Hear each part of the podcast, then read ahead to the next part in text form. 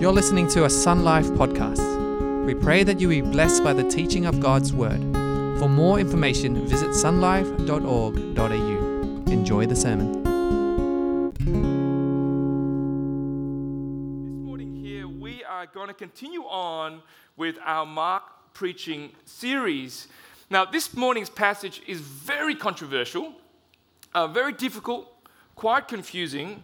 It's in Mark chapter 13. If you have your Bible, turn with me now to Mark chapter 13. And I'm only going to go through the first 13 verses. Open your Bible and look at your subheading, subtitle. My Bible says it's the destruction of the temple and the end times. Some Bible might have the signs of the end of the age. You know, as soon as we, look at the phrase end of the age or end times, sometimes we get a bit overexcited. We're thinking about, wow, this is it. If I understand this chapter here, I can predict when he is going to come back. You're going to think about Armageddon. You're going to think about the rapture. Am I going to be taken away? Am I going to be left behind? The 1,000-year reign, the final battle. And sometimes as Christians, we may get a bit, fixated with the end times and what is to come, and that becomes a major thing. Yeah? In fact, in the Bible, eschatology, the study of end times, is actually not a major doctrine. It's a minor thing. All right? And so when a minor thing becomes a major thing, and that causes kind of like division and like fractions, it's not a good thing. All right? And so we must always remember in Scripture, when we look at Scripture, if it's a major, let's discuss the major, let's agree on the major. But if it's a minor, we can have differences, right? And so as I unpacked just the first 13 verses of this chapter, you may disagree with me. That's okay. We can still be friends, all right? We're still in the same team. It's a minor. But what I want to say is this, that when you read the text, right, especially chapter 13, it's quite difficult because the language shifts. There are certain parts of chapter 13 where we should take it literally, and there are certain parts of chapter 13 where it's more figuratively. All right? There's certain parts of chapter 13 where it's going to happen around the corner in their lifetime, and there's certain parts of chapter 13 where it's going to happen sometime in the future.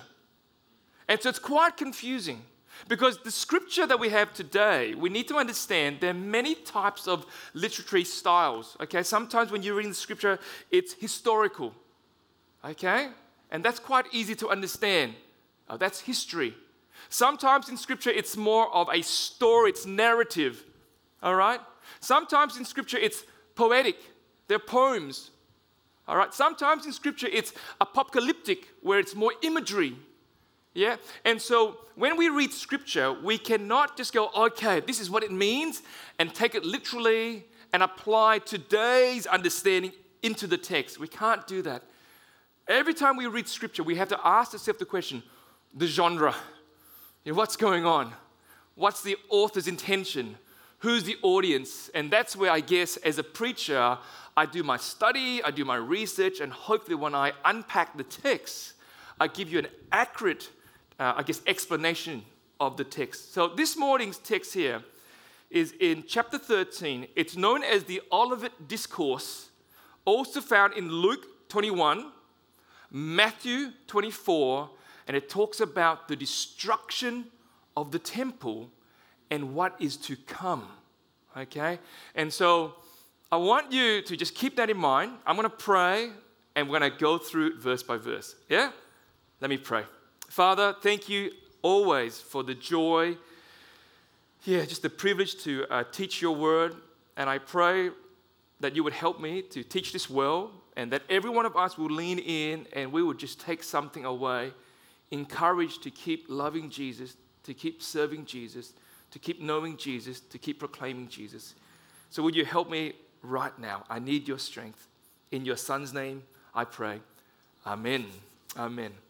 Okay, if you have your Bible, turn with me now to Mark 13, verses 1 onwards. As Jesus was leaving the temple, one of his disciples said to him, "Look, teacher, what massive stones, what magnificent buildings."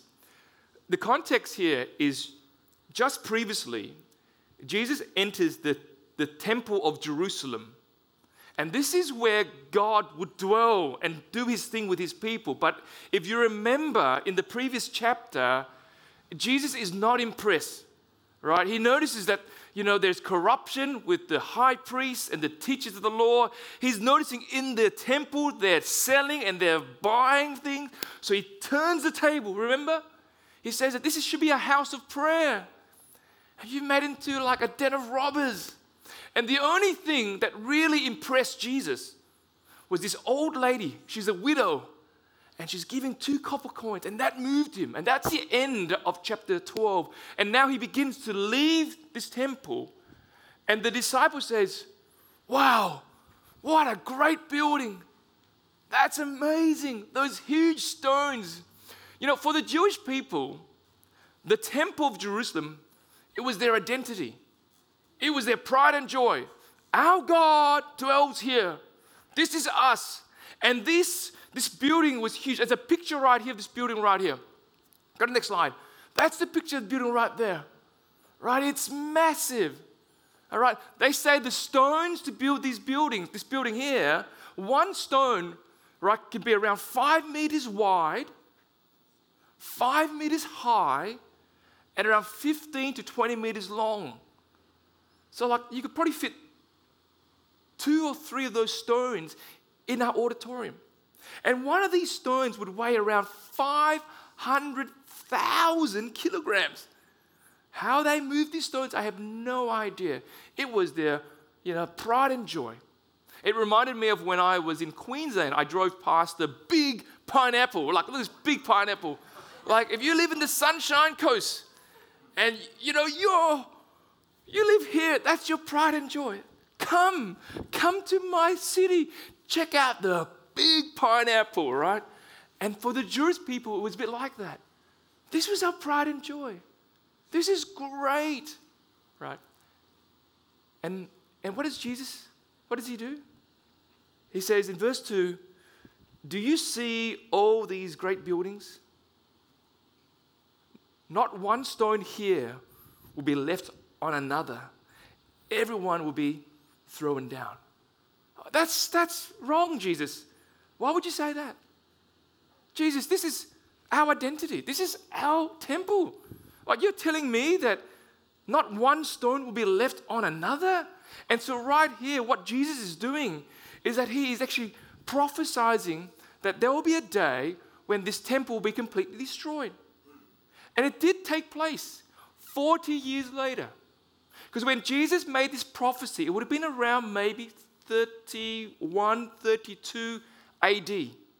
But by the time we get to 70 AD, 40 years later, in one generation, this temple completely destroyed. What I showed you there was a model, not the actual picture. When you go to Jerusalem, you don't see that. You actually see just the Western Wall, because it was completely destroyed by the Romans in 70 AD. And so when the disciples heard this, they were like, "What are you talking about? How can God allow his temple to be destroyed?" And Jesus says that it will take place. And so for the disciples, in their mind, when they heard this, they were thinking, this is the end of the world. For Jewish people, everything revolved around Jerusalem. So if the temple would be completely destroyed, this is the end of the world. And that's the reason why, right, in Matthew's version, go with me to Matthew 24, verse 3, they said this, "When will this happen? And what will be the sign of your coming and the end of the age?" Can you see that? They were like, you must be coming back. When this takes place, you're coming back. Well, in verse 3, let's go back there. As Jesus was sitting on the Mount of Olives opposite the temple, Peter, James, John, and Andrew. So now they've left the temple. They've passed the Kidron Valley. They're on the opposite side. On the east side, they're looking at this beautiful temple right here, right? And now 4 disciples says, "Jesus, you know what you were prophesying when we were leaving the temple about the destruction?" They says, "Tell us, when will these things happen? What will be the sign that they are all about to be fulfilled?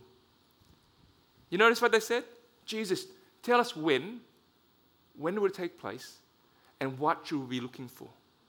And Jesus does not answer that question. He doesn't. In fact, Jesus doesn't even know when he's coming back. The only person that knows when Jesus will return is the Father. Go with me to the very end of chapter 13, verse 32. But about that day or hour, no one knows, not even the angels in heaven, nor the Son, that's Jesus, but only the Father. That's why when I hear pastors or preachers or prophets who tells me or people that they know when Jesus will come back, I find that very hard to believe. And if you hear of anyone who tells you that, yep, he's going to come back around the corner, sell all your belongings, get your white robes ready because he's going to zap you up. My advice as your pastor, just don't believe them. I find it very hard to believe, because if Jesus himself says he doesn't know when, then why would I want to trust someone else other than my Jesus? I'm not going to worry about when is he going to come back. I'm not going to worry about what it's going to look like or how. I know he's going to come back. I'll leave the when with the Father. And I'm not going to spend all my time and energy trying to calculate this and figure this out. Because that's not the point of Scripture. That's not the point of the Olivet Discourse in chapter 13. Martin Lloyd-Jones, a great English preacher, he says this, and I quote him, "The great doctrine of the second coming has, in a sense, fallen into disrepute because of this tendency on the part of some, that's some Christian, to be more interested in the how and the when of the second coming rather than in the fact of the second coming." What he's saying is this: it's going to happen. Forget about the nitty-gritty. He's coming back. Know that he's going to come back. Don't waste your time and energy trying to work out and pinpoint, all these wars, the famine, the stars are aligned. There was like a red moon just recently. He's coming back. Don't get caught up in that. He is coming back, all right? And we need to know that he's going to come back, and we need to live, right, with the end in mind, knowing that the end is around the corner. And so as we look into this, Jesus begins to tell the disciples, this is how you should live when the temple begins to fall. This is how you should live when the Son of God returns. And I believe that's what we need to understand this morning as we study the text. So there's two things I want to teach you how to live knowing that he will return one day. The very first thing is this: stand firm. Stand firm. Live a life where you are standing firm in the Lord. Stand firm. No matter how hard life gets, no matter how crazy things get, stand firm. All right? Look in verse 5. He says to them, "Watch out that no one deceives you. Many will come in my name, claiming I am he, and will deceive many." You see, Jesus says, stand firm. There's going to be people who are going to come. There's going to be deception. There's going to be confusion. Stand firm. Messiahs will come and claim to be me. Stand firm. During Jesus' time, he was not the only Messiah. There were many Messiahs. There were many who claimed to be the Messiah, but Jesus was the true Messiah. And what Jesus says is that when I'm not around, there will still be more that will come who claims to be me. Stand firm. Ignore them. He says, when you hear of wars and rumors of wars, do not be alarmed. Such things must happen, but the end is still to come. Nations will rise against nation, kingdom against kingdom. So he's saying there'll be wars and there'll be famine and there'll be all these rumors. All right? Stand firm. There's a war every day. Just because there's a war in the Middle East, it doesn't mean he's coming back next year. All right? Just stand firm. He says there'll be what? Earthquakes. There'll be famine. And he says these are the beginning of what? Birth pains. The language of birth pain is to teach the disciples that we don't know when he'll come back, but he will come back. Now, for any mothers here who've given birth, you know this, right? Just because there's a contraction, all right, it doesn't mean the baby will be born immediately, all right? You don't know how long is the length of labor, All right, it could be 1 hour. It could be, I've heard of someone over 12 hours. God bless that person, right? But we don't know when. But we know the baby will be delivered, right? And that's what he's saying. With the birth pains, you just don't know when, all right? But it will happen. So don't get too caught up. Just because there's a war right now in the Middle East or there's lots of wars, don't get caught up and start selling things and start getting ready because he's going to return. You just don't know. And that's what we see right here. Verse 9, you must be on your guard. You'll be handed over to the local councils and be flogged in the synagogues. On account of me, you will stand before governors and kings as witnesses to them. And the gospel must be preached to all nations. Whenever you are arrested and brought to trial, do not worry beforehand about what to say. Just say whatever is given to you at the time, for it is not you speaking, but the Holy Spirit. Brothers will betray brothers to death, and a father his child. Children will rebel against his parents, and they will put to death. Everyone will hate you because of me, but the one who stands firm to the end will be saved. So what he's saying? He's saying to these disciples, when the persecution comes, there'll be suffering. You'll be flogged. You'll stand before governors. You'll be in prison. It's not going to be nice. Stand firm. Do you know in 70 AD, when the Romans came to destroy Jerusalem, they say some 1.1 million Jews lost their lives. Christians, this is very scary. Christians, right? They were covered in wax, lit alive as candles for the emperor's garden parties. Christians were thrown into arenas filled with lions to be eaten alive. That's the type of persecutions they were experiencing. And Jesus says, stand firm, stand firm. He talks about how brothers will betray brothers. See that? A father, his child. Children will rebel against their parents. Friends, not all Christians went to their deaths singing praise songs. Some Christians denied the faith. Some Christians betrayed their families just to escape death.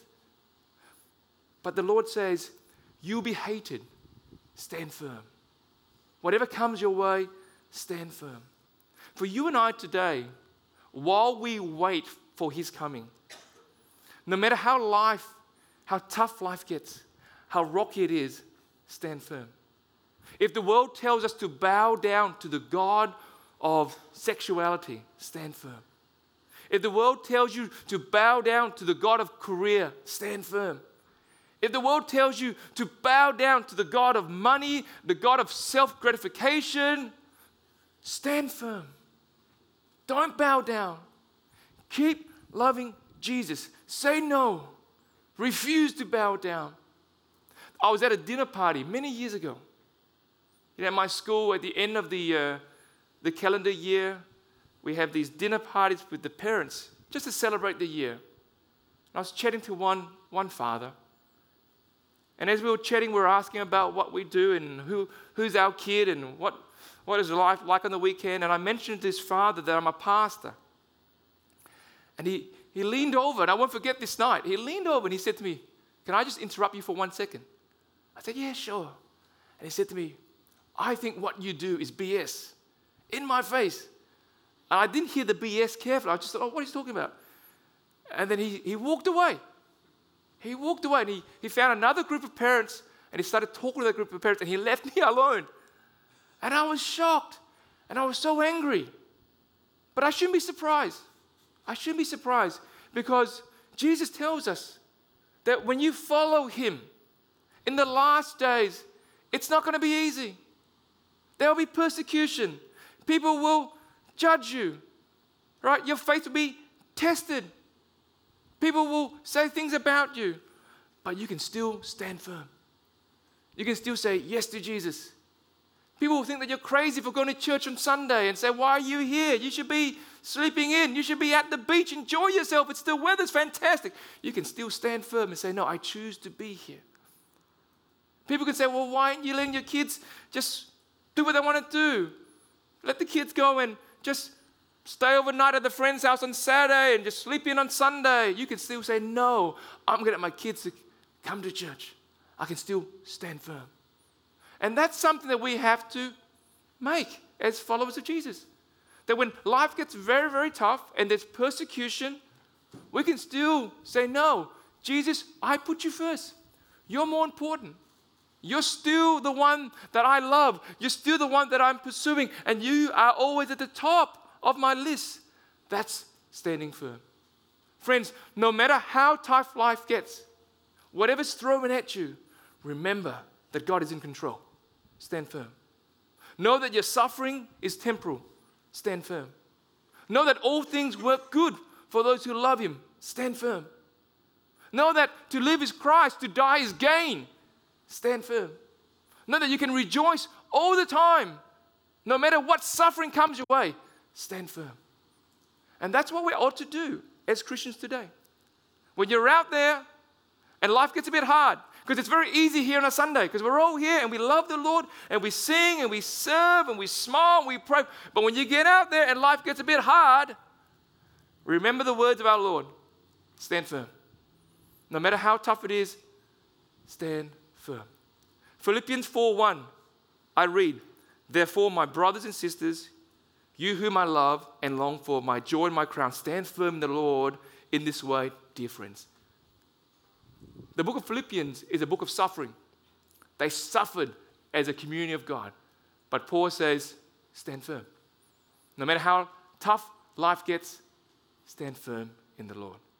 And for you and I today, as we wait for Him to come back, whatever life throws at you, don't give up. Amen? The second thing is this, is to be a witness. To be a witness. Look at verse 10. And the gospel must be preached first to all nations. Now let's stop right there. This verse here, a lot of us read this verse and we get it wrong. I think over the years, a lot of Christians read this verse and have this theology that if the entire world hears of the gospel, Jesus will come back. Okay? I remember thinking like that as well too. I remember someone saying to me, oh, a pastor or a preacher saying, if we had this supersonic microphone or megaphone, and we can just preach the gospel and the entire world hears of Jesus, then He will return. Have you heard that before? See, the only problem with that theology, right, is that it puts us in the driver's seat to determine when He returns. As if the Creator God, the Creator, would allow His creation to determine when He returns. I don't think that's what it means right there. I don't think God is like, okay, I'll leave it to you all down here, and you get your act together, and then you just preach the gospel to everyone, and when every person on the face of the planet hears of me, I will come back. That is not the context here. The context is this, in Mark 13. Jesus says things will get bad. It'll be very, very bad. All right? Some of you are going to die. All right? Some of you are not going to make it. No matter how bad things get, all right, you'll be persecuted, you'll be flogged, you'll be put in prison, you will die. Never forget the most important thing is the gospel. Never forget to keep preaching the gospel. Keep sharing it. Keep being a witness. That's the context of verse 10 right there. That no matter how crazy this world gets, don't be afraid to keep being a witness. Keep sharing the gospel message here. You and I, listen carefully. If you decide to follow Jesus, you will be harassed. There was a story of someone in Melbourne who was, I guess, given a job as a CEO of a footy, club.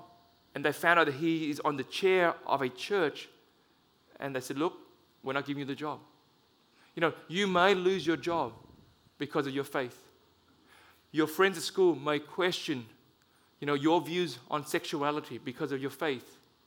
People may just question how you live out your days. It will be tough. But what we see in the Word of God is here is that we should never let those things stop us from sharing the most important thing, which is the gospel. No matter how tough life gets, keep sharing Jesus. Keep sharing the gospel. The gospel is so precious, so beautiful. It is the hope for this broken world. Keep sharing it. That's the context right here. You know, when Jesus left, before he left this earth, what did he say in Acts chapter 1, verse 8? Go there with me. He says this, "But you will receive power when the Holy Spirit comes on you, and you will be my" what?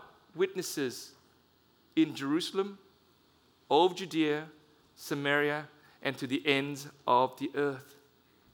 He says that. He says that you will have power to be my witnesses. And the very last commandment of Jesus, when he left, before he was ascended, what did he say? In Matthew 28, go there with me. He says this, "Therefore go and make disciples of all nations, baptizing them in the name of the Father and the Son and the Holy Spirit, teaching them to obey everything I have commanded you. And surely I am with you always to the very end of the age."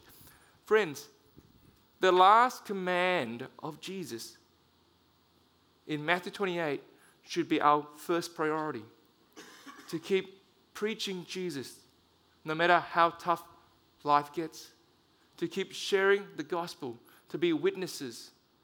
We have to do that.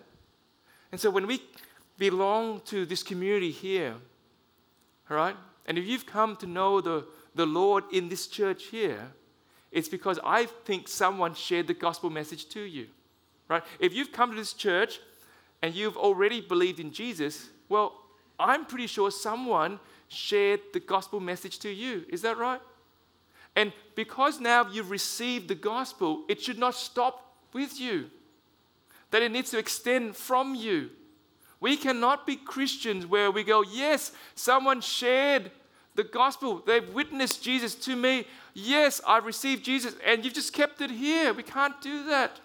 It needs to extend from us that we are to be witnesses of Jesus no matter how tough life gets. We're to share Jesus. We're to testify of Jesus. And that's why at Sun Life Church here, our mission is to what? Make disciples. Make disciples. I planned this church 11 years ago with the desires to make disciples, not make comfortable Christians, not make Christians who have received the gospel and says it's too tough and I'll just keep it here. I don't see that in the text. Jesus says it's going to get very difficult. It's going to get very, very difficult. Some of you will be flogged. Some of you will be locked away in prison. Some of you will die, but keep sharing the gospel. Keep being witnesses. And for Sun Life Church, my encouragement to you and for me as well is that we have to get out there and keep sharing, being witness no matter how tough it is. We should not be a church where we're just talking about it all the time, talking about it here on Sunday, talking about it in our connect groups. We're going to get out there and give it a go. It's not going to be easy, but we're going to give it a go. We've got a message of hope for a dying world. Get out there, share it. It's not going to be easy. Do it. You might be persecuted. Do it. They'll harass you. Do it. Be a witness. I've got a picture here of my boys here. They've been playing basketball. And you're probably going, what's this got to do with being a witness? Good question. You know, they've just started playing basketball 4 weeks ago. 4 weeks, competition, 4 weeks. Prior to that, they've never played. They've never played against any opposition. They've never put on a basketball top. Prior to that, they've been practicing in my driveway. Yeah, I've been showing them how to dribble, how to shoot, how to pass. The ring is actually not even the proper height. It's a lower ring, so they think they're really confident. Right? Yeah. Showing them some moves to impress the ladies. Yeah, I've been showing them all this. Well, anyhow, they played their first game. Oh, they're so excited. First game, they're playing, and they realize, Dad, the ring is so high. They come home, they complain. They said to me, I can't even play the game. I don't understand the rules. I don't know how to get past the opposition. I didn't know that you can steal the ball. I didn't know that was called a carry. And I didn't like it. But now it's been 4 weeks and they're loving it. They're slowly understanding the rules and they know that that's a foul and they have 5 fouls and they can't do this and they've got to do that within a certain time frame. Here's my point. You know, we can talk a lot about being witnesses. I can share you about the reason why and we can talk about it in our small groups and I can talk about strategy into witnessing. But unless we throw ourselves out there and try it, you know, everything that we do here means nothing. We're going to get out there, leave the safety of this church here and go out there with some opposition and try to win them all for Jesus. It's not going to be easy. It's going to be hard. But if we stick at it, you're going to find, actually, I can do this. I can do this. You know, we do not fail as a witness because someone said no to Jesus. We don't fail. We fail as a witness when we say no to sharing Jesus to people. That's when we fail. So get out there. Play the game. It's not going to be easy. Learn whilst you're out there. Get rejected. Get harassed. Get persecuted, but that's okay. And they may say no, and the person will think you're crazy and don't want to be part of this church or come to your connect group. That's okay. But you haven't failed. We fail when we say no to sharing. We don't fail when they say no to Jesus. Because what does Paul say? He says that we need to plant and someone may water it, but God is the one who ultimately makes it grow. So our job is not to see people say yes to Jesus.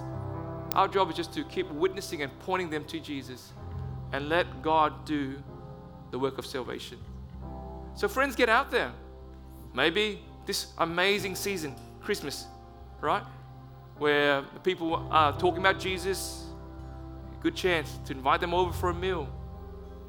And as the Spirit of God leads you, and He'll give you the words to say, tell them of this great news that God sent His Son to die for them as well. They may say no, it's okay, but we are to be witnesses in the end times. Those two things for you to take home this morning. Stand firm, no matter how tough life gets. Stand firm. Number 2, be a witness. Share Jesus to this world. Let's not get comfortable, church. Let's not be a church where we exist for ourselves only. Let's be a church where we get out there and share this amazing gospel to as many people as possible. That's how we live with the end in mind. Because we don't know when He's going to come back. Amen? He may come back tonight. He may come back next week. He may come back in 100 years' time. We just don't know. And we're not going to waste our time trying to figure out when. But whilst we wait, we're going to stand firm and we will be witnesses of Jesus Christ. Amen? Amen. Let me pray for us. God, thank you so much for your word. Thank you so much that you are coming back and you will return, and we cannot wait for that day. But whilst we wait, whilst we live with the end in mind, God, help us to stand firm. Help us not to be shaken with whatever this world throws at us. Help us to be witnesses of Jesus. That everyone, Lord, starting with our family, starting with the people on our streets, Lord, the people that we work with, that they also get to hear the gospel of Jesus. That there's a God who loves them so much. And Lord, help us, God, to learn from those moments where we may get rejected, moments where it may seem difficult. Help us to have that resilience, not to give up, but to keep sharing, to keep living as salt and light in our community. So God, would you bless Sun Life Church? Will you use her this Christmas season to stand firm, to say no to worldly things, but say yes to the spiritual things, to be witnesses of Jesus, no matter what comes our way. So Lord, would you bless us as we finish off this year? May we finish off this year on a high as we prepare for what will be an amazing year in 2023. Bless us, Lord. In Jesus' name we pray. Amen. Amen.